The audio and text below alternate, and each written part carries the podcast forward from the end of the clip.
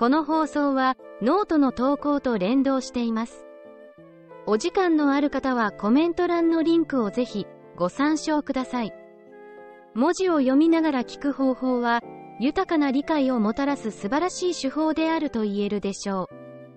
う。もし新しい知識を深く、かつしっかりと身につけたいと思うのであれば、ぜひこの方法を試してみることをお勧めします。今日はチャット GPT を壁打ちパートナーとして活用する方法の各章の目標と内容の明確化するです。チャット GPT を活用して各章の目標や内容を明確にする方法はとても役立ちます。まずは全体のストーリーの流れやテーマをしっかり把握しましょう。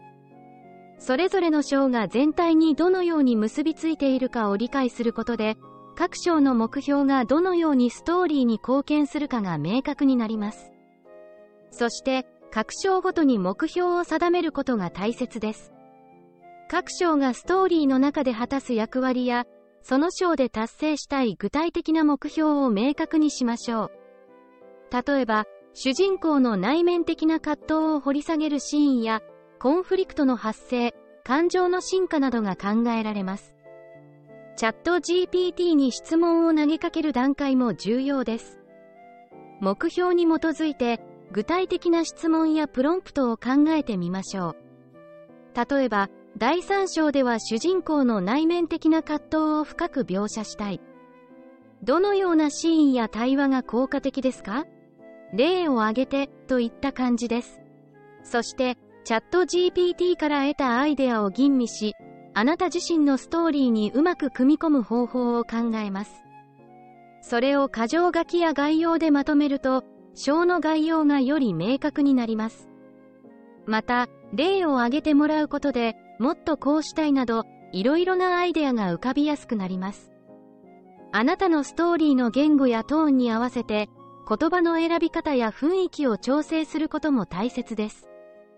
チャット GPT に具体的な指示を出すことで、あなたの理想のスタイルで素敵な文章を生成することができます。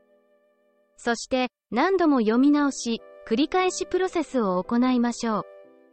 各章の内容が全体のストーリーと調和しているか、目標を達成しているかを確認し、必要な修正を加えることで、より完成度の高い原稿に仕上がっていきます。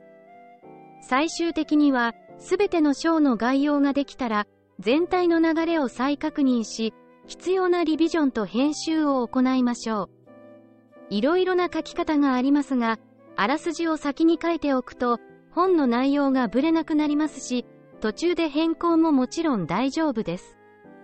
また、友人や編集者との協力もお考えになると良いでしょう。他の視点からの意見を取り入れながら、お話をより洗練させることもできます。